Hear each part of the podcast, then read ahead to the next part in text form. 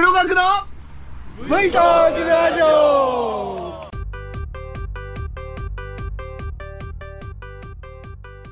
まあもう1月も終わりだっていうのにお正月の話をするのも変なものなんですが皆さんのお家のお雑煮ってどんなお雑煮でしたか？すまし汁の関東風白味噌の関西風。ちょっと揚げただけでもいっぱいありますけど各地にいろいろなねものがありますよね。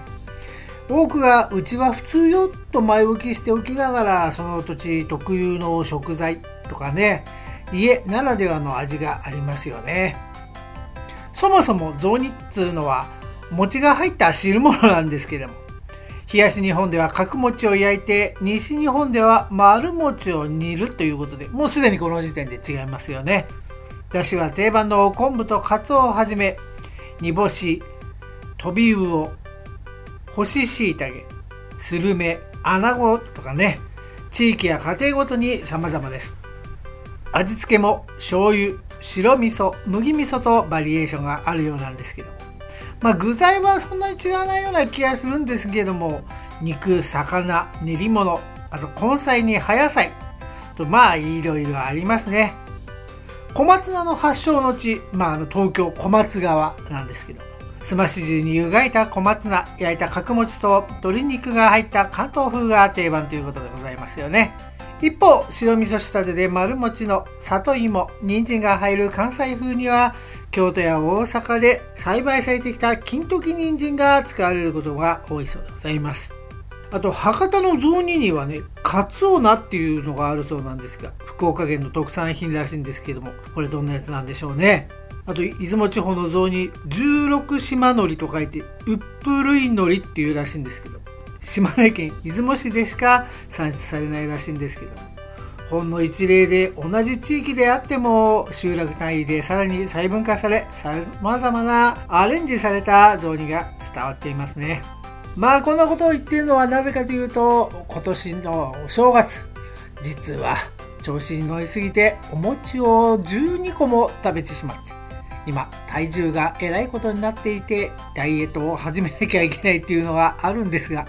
でもこうやって見るといろんな地方のねお雑煮食べてみたいですね。ネットも広がったりということでどの地方にお雑煮があるっていうのも分かってきましたけどもこういうのってどっかで特集じゃないですけどもお店開いてないもんですかね。お雑煮って正月だけじゃなくて今日も寒いんですけどもこういう寒い日に食べてもいいんじゃないかななんて思いました。この番組はホンダハンター株 CT125 と鈴木 V ストローブ250に乗ってキャンプツーリングに撮り鉄ツーリングに大忙しな私黒学はライダーの皆さんの休憩時や乗ってはいないけど少しだけバイクに興味があるよ。っていう方のちょっとした話のネタになればいいなと思ってお話しさせていただくバイク系独り言ポッドキャスト番組です。さて第279回のお話は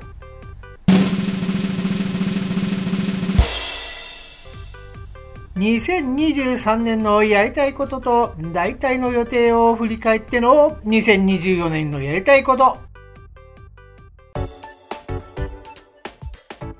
今日は2023年にやりたいことと大体のスケジュールについてを挙げていたんですがそれの検証とそれを受けて毎年手当が減少して お小遣いが非常にやばくなっている中でどのようにバイクライフを充実させていくかのお話をしたいと思いますので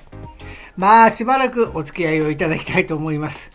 皆さんのようにねえー、景気が回復してきて、給料が上がっていくような方々によって、年々給料が下がっていく親父の話にちょっとお付き合いさせるのは申し訳ない気もするんですが。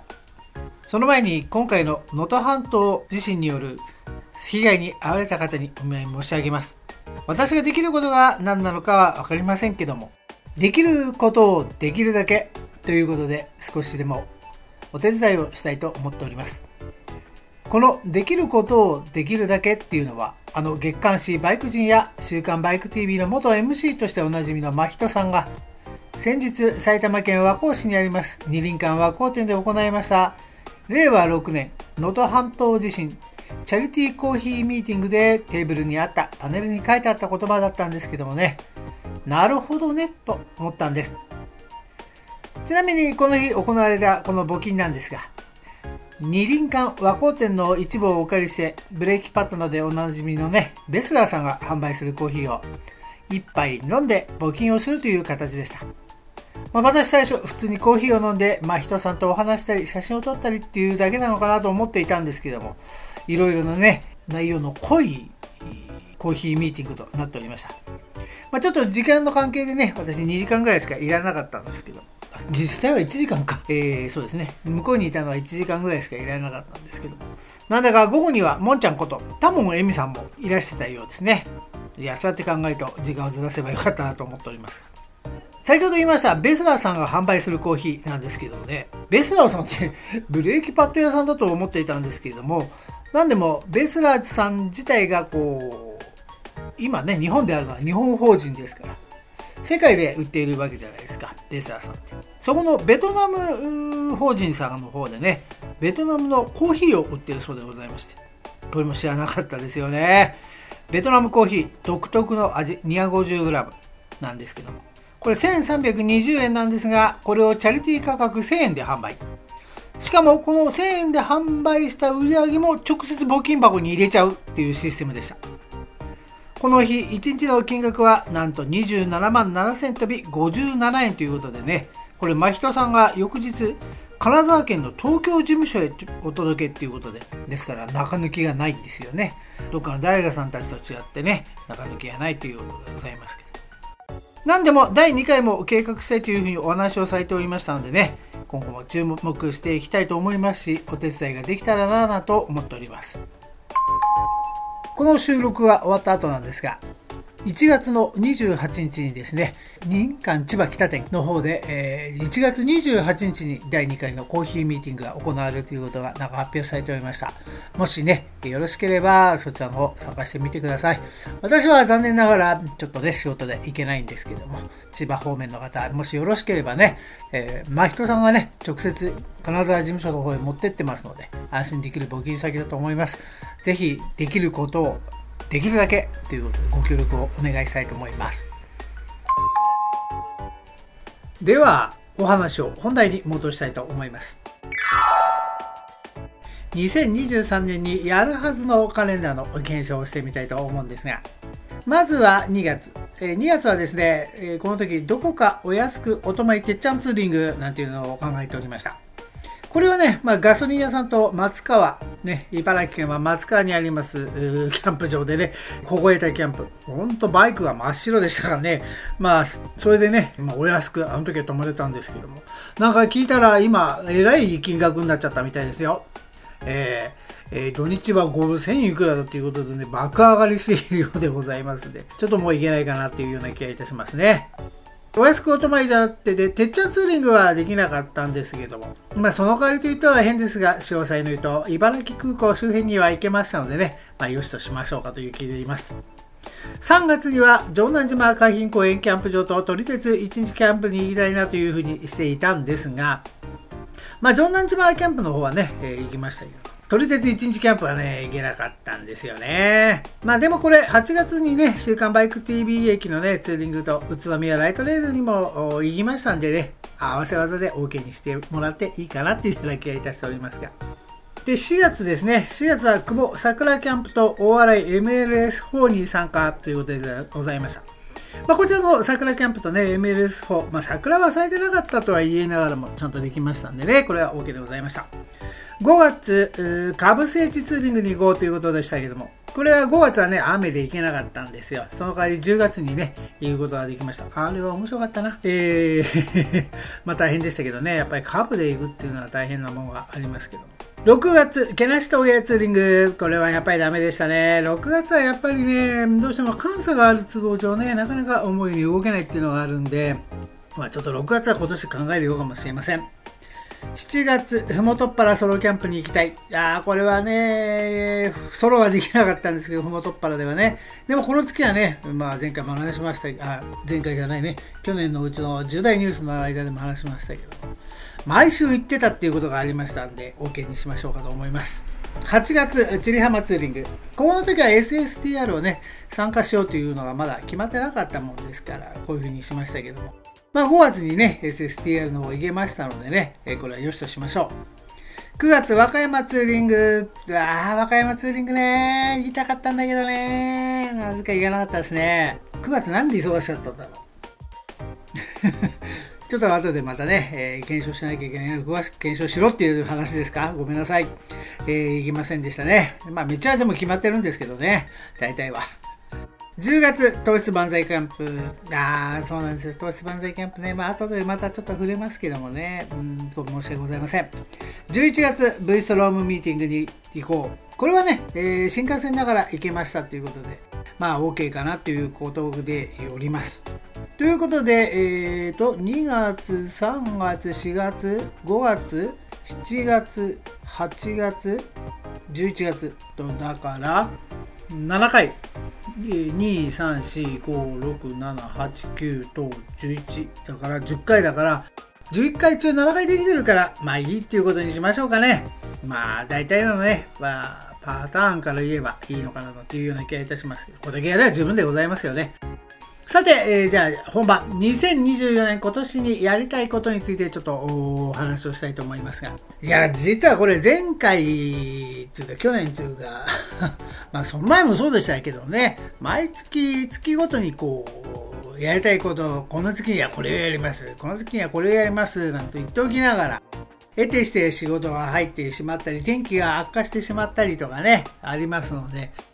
今年は思い切ってですね月というか時期を限定してないでちょっといくつか上げたい方がいいかなと思っております。ね、えー、2024年はね、そう。だから毎月どっか行くようじゃなくて、毎月どっか行くよって言うと変な言い方ですけど、この月にはここへ行くよっていうのではなくてね、まあ、これだけはやりたいなっていうのをちょっと上げておいて、それをまあ何月になるかは、その時の気候によるということで言いたいと思います。まあ、いくつかはね、とても今の冬の時期にはいけないところがあるんで、えー、それはまた当然、うん、抜けてから、その時期を抜けてからになるんですけども。まず、えー、一つ目でございます。えー、これはやはり、えー、去年も行けなかったということを含めまして、けなし峠。これね、もう何年行きたい行きたいっつってんですかね。ほんと疑問ですよね。行くチャンスは何度となくあったにもかかわらず、行ってないっていうのもありますけども、なんとか行きたいと思いますね。今年こそね。うん、けなし峠ってだって要はあそこですもんね万座ですからね万座温泉プリンスホテルあ万座プリンスホテルの道をぐっと上がっていけばいいだけなんで決して道が分かんないわけではないのでね、えー、まあマンザプリンスに泊まってもいいですしね。あの辺に泊まってもいいですから。合わせてね実はあの鉄道写真家の中井誠也さんね。NHKBS の方で今番組をやってるじゃないですか。まあ、それの番組の影響を受けたのと、あと、朝一っていう朝のね、8時15分から朝ドラ終わった後の NHK の番組なんですけども、まあ、休みの日はどうしてもこういうのを見てしまうのでね、えー、つい、主婦のような目線にもなっているんですが、スマホでね、えー、露出を変えてみたりとか、いろいろできるっていうのをこの間やってまして、ちょっと勉強になりましたんでね。まあ、その合わせ技ですね。ということで、鉄道の写真をね、合わせ技で撮ってこようかなと。長野電鉄と信濃鉄道を絡めてねえ、ちょっとここをね、なし峠合わせていきたいなと思っています。まあ一番いいのはキャンプができればね、それは最高かなと思っているんですが、キャンプまで欲張っちゃうと、ろくなことはないような気がするんですよね。えー、非番で行けばね、えー、あの辺の民宿でもいいわけですから。なんだっけあの、けなしと向こうのね、湯の川じゃねえや。えー、何温泉でしたっけあそこは。湯田中温泉だ。湯田中温泉にね、泊まってもいいわけですし、あの辺で、まあ、湯田中なんか高いから、あもしかしたらいいね、えー、民宿とか、お気軽に泊まれる民宿なんかもあるかもしれないんでね、そういうとこ泊まりながらでもいいのかなというような気がしておりますので、こう合わせ技で見たいと思いますね。二つ目、二つ目はですね、ちょっとこれは微妙なんですが、SSTR 参加したいですね。まあ、非常に今あ、ひどいことになっておりますのでね、エントリーの方も延期という形になりましたね。まあ、道路、ボロボロの様子ですからね、まあ、どうなるんでしょうか。一つね、気になってることがあるんですよ。これ言うとね、ちょっとね、不謹慎だっておっしゃる方もいらっしゃるかもしれないんですけども、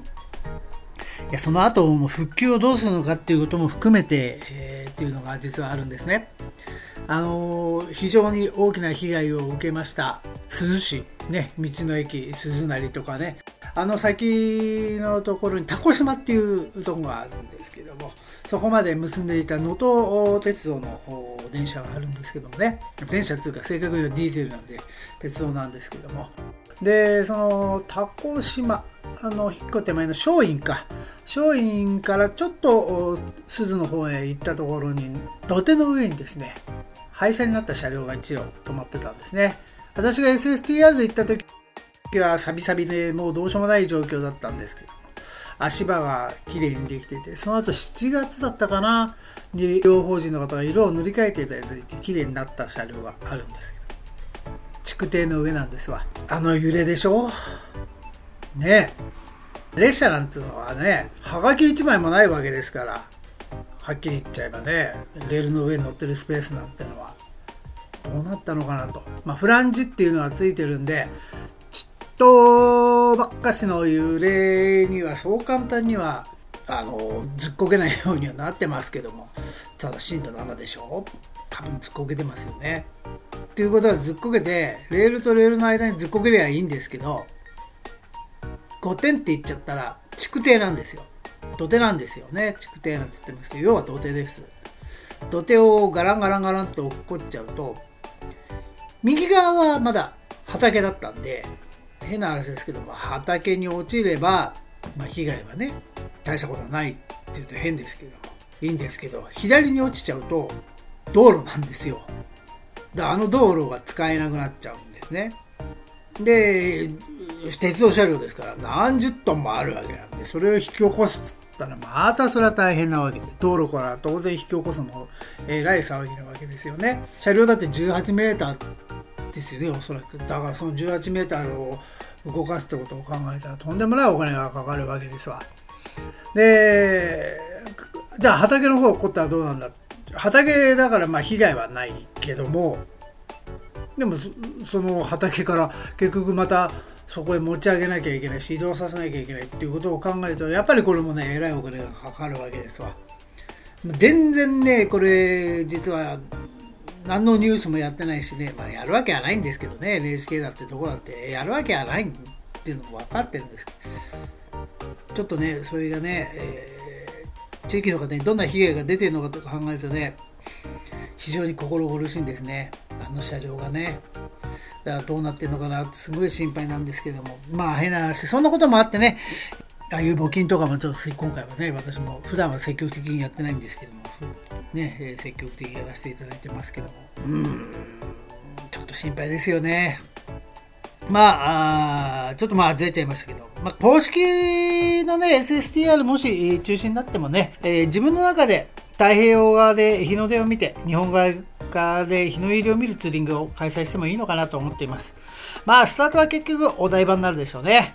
え、ゴールは福井でもいいですし、新潟、山形、秋田でもいいかななんて考えてはおりますが、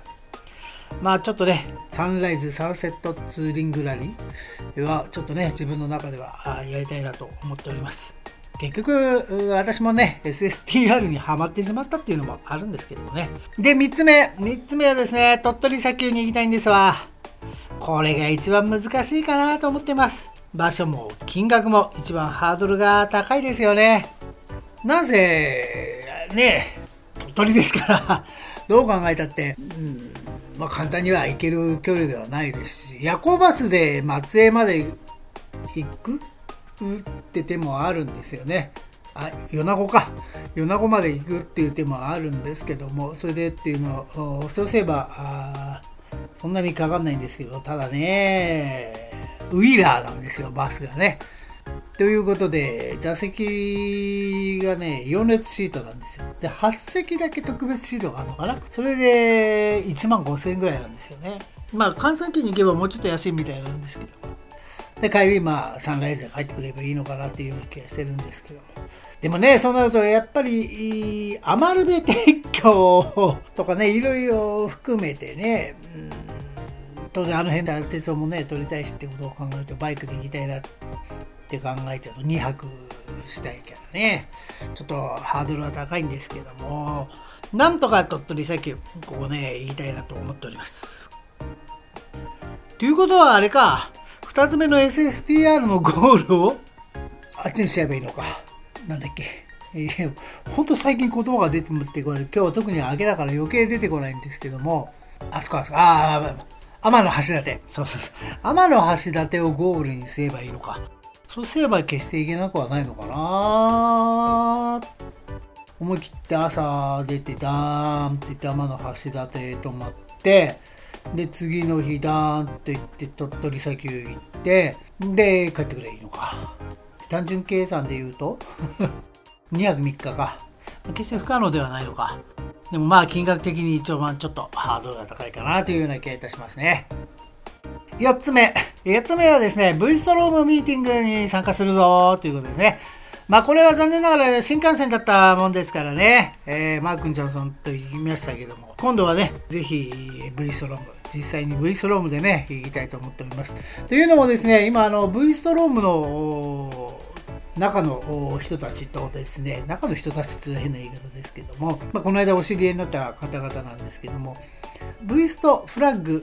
っていうのをですね V ストロームミーティングの時にこうやってたんですね。日本全国こう旗が回っていくっていうそれを引き継ぎ式を見守るっていうので見守りたいっていう方たちがいたんですが。でその方たちがその今年からやんなくなっちゃったもんでロスになってるっていうことでね、まあ、月1回どっかで会いましょうなんていう風になってるんですよ。先月1月はちょうど 試験前だったんでね、あと仕事だったのか、それで行けなかったんですけど、2月はね、原っぱで、カフェ原っぱさんでやるんで、まあそこ行ってくるんですけど、まあそこの人たちとちょっとね、やっぱお話をしたいなっていうのもありますしね、いろいろステッカーもいただいたりね、いろんなね、アイデアをいただけるんで、うん、またちょっと刺激になってるもんですからね、カスタムがね。って言っても、そんなね、皆さんもお金をかけてないカスタムなんでね、実は。ですから、非常に勉強になってるんですよ。まあそういうこともあって、えー、V ストロームミーティングね、またちょっとこれはね、お勉強になるんで、えー、今度こそ V ストロームでいきたいなと思っております。で、5つ目、V トークラジオキャンプミーティングの復活。なんとかね、10月一番最後の土日活させたいんですけどね、なんせほら、久保キャンプ場がね、閉鎖になっちゃうんですよ。オーナーさんはついに変わるということでね、えーザキネームを管理人を解雇っていうふうに X、ツイッターの方で言ってましたけども、オーナーさん、まあ、雇われオーナーって言って変ですけど、土地は借りてるんでね、まあ、その辺はっていうのがあったんですけど、なぜ解雇ってなるのかなっていうのはちょっと疑問でしたけども、いろいろね、えー、あったものを今いろんな方にお分け安くお分けしてなんてって本当に管理棟の中も綺麗にしちゃうみたいですけども。ということでわがまま聞くキャンプ場はなくなってしまいましたんで今ここが問題なんですけどもね。なんとかちょっと V トークラジオキャンプミーティングこれ復活させたいなと思っております。復活させた時は来ていただけますか？ええー、まだ分かりませんけどもね。で、6つ目、えー、6つ目はですね、大洗の MLS5 に参加ですね。これあの、ライターのね、ナンディ小菅さんが開催されております。大洗でのキャンプイベント。4月の27、28で開催するよということは分かってます。もうこれはね、行かないといけませんしね、慶応ガレージの新平さんもいらっしゃいますしね、えいろいろ知り合いの方もこれはいらっしゃるということで、また新平さんはギター弾くのかな？あれ以来見てないんでね、私ね、ぜひまた新平さんの弾くとこも見てみたいなっていうような気がいたしますし、あとは、あそこ、今度ね、おそ乗りチャレンジがあったらね、チャレンジしようかと思ってるんですよ。まあ、前回はね、もう圧倒的に恥ずかしいが勝っちゃってね、えー、参加しなかったんですけども、見てたら別にすぐ足ついてもよかったみたいなんで、じゃちょっとおそ乗りチャレンジね、えー、一発参加しようかなと思ってるし、まあ、雑誌にね、えー、株オンリーの方に写真が出るっていうのもあるんで、えー、まあ、いい気になるんでね、変な話ですけど、毎年1回生存確認じゃないですけどもね、それで、うん、春の株オンリーと秋の V ストローミーティングでネットの方に顔を出すっていうのもいいのかななんていうふうに思っておりますんで、これはね、ぜひね、行きたいと思っております。あと、いつも通過して、えー、いる、千代田うどん。千代田うどんっていうのがあるんですよ。これがね、朝結局早く行くからね、えー、食べれない。で、帰りは帰りでまたちょっとね、ご飯食べたら後で帰れ、食べれないっていうことでいつも食べてないんですけども、このうどん屋さんね、美味しそうな感じなんですよね。そんな高くなさそうだし。今年は多分休み取れねえだろうから、えー、非番で行ければと考えてるんで、非番で行くとちょうどいいかなというような気がしてるんでね、千代田うどん食べて、えー、行こうかななんていうふうに思っております。まあそんなぐらいでね、えー、今挙げただけで、けなし峠 SSTR 鳥取砂丘 V ストロームミーティング V トークラジオキャンプミーティング。MLS5 とまあこれ6つ。6つがね2024年のやりたいことっていうことでね、えー、ちょっと時期を限定しないで、えー、行ってみたいかなと思っております。果たしてどうなりますかっていうような気がしますけどもね、えー、これまた検証の時を楽しみにしていただきたいと思っておりますが。まああとですね番外編として実は一つだけやりたいことがあるんです。これが一番本当のこと言うとこれが一番ね、バカって言うと変なんですけどね、えー、高速バスです。はい。キングオブ深夜バスの博多号。これ乗りたいんですよ。あの、というのもですね、最近いろいろ水曜どうでしょうも、クラシックだけじゃなくてプレミアムとか始まりましてね、まあ、これがまあいろいろ面白いのを 再放送やってるもんですから先日も水曜どうでしょう？5周年記念3日連続深夜バスの旅でねやってたんですけども。札幌から函館までのオーロラ号ねえー、あと青森から東京までのフローラでしたっけ？で最後博多号になるんですけども。まあ、あれを見ててね、やっぱ博多号乗らなきゃいかんなというように気がいたしましたし、あと、マー君ちゃんさんがこの間乗ったね、新幹線 700S ね、ワルダーさんも乗ってましたね。N700S フルサスペンションの車両。ね。えー、まあ、要はこの2つを乗りてえなっていうのが今うずうずしてるんですよ。番外編としてね、えー、まあどうでしょうね。キングオブ博多号あキングオブ博多号じゃ博多号だったら非番の夜に乗れるんでね、えー、非番で乗って21時か。に新宿を出て博多に13時なんですよあ11時か。11時に着くんですよね。それでのぞみで帰ってくれば 5, 時5時間。だからまあ夕方の6時には帰ってこれるでしょ。まあそうすると変な話ですけどね。まあ2泊3日の旅っていうよりも1泊2日の旅で済むんでね。非番高級でなんとかなんで仕事には差し支えもねえかななんていうような気がしてます。しかもご飯は駅弁が食えますからね。これ最高じゃないですか。えー、ということでね。番外編としては高速バス博多号に乗りたいなと思っております。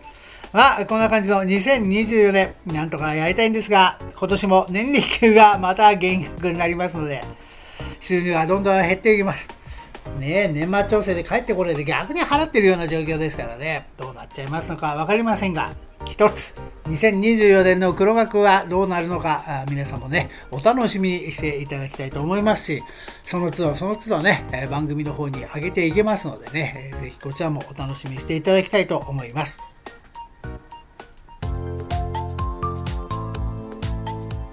さて、第279回の収録もそろそろおしまいにしたいと思います。バイク系独り言、ポッドキャスト番組 V トークラジオ。今回の放送はいかがだったでしょうか？今回の配信の写真はほぼないな。やばいな。まあ、ほぼないかもしれませんけど、なんか探してあげましょう。こういうのに乗りたいなっていうのと、あとリンク貼ったりね、したいと思いますのでね、えー、ぜひ V トークラジオのブログ、http コロンスラッシュスラッシュ v ストーク 650.c サネットの方にアップしておきますのでね、ぜひこちらもご覧ください。あと、メールお待ちしております。例えば今回のね、えー、何番目、ね、えこれはお前こうした方がいいんじゃないかというのがございましたら、えー、ぜひ教えていただきたいと思います。メールのアドレスは v t o k r a d i o g m a i l c o m vtokuradio.gmail.com です。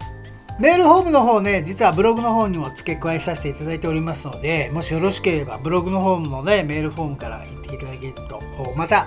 えー気楽に作れますので、ぜひご利用ください。また、X とスレッドの方の方も VTalk で検索していただければ、青字に VTalk のアイコンですぐにわかると思いますので、よろしければフォローの方もお願いいたしますし、こちらの方での DM をね、お待ちしております。iTunes レビューももしよろしければお書き入れいただけると幸いでございます。では、今日も最後までお聴きいただきありがとうございました。第279回パッケージ独り言ポッドキャスト番組 V トークラジオ、これにて終了です。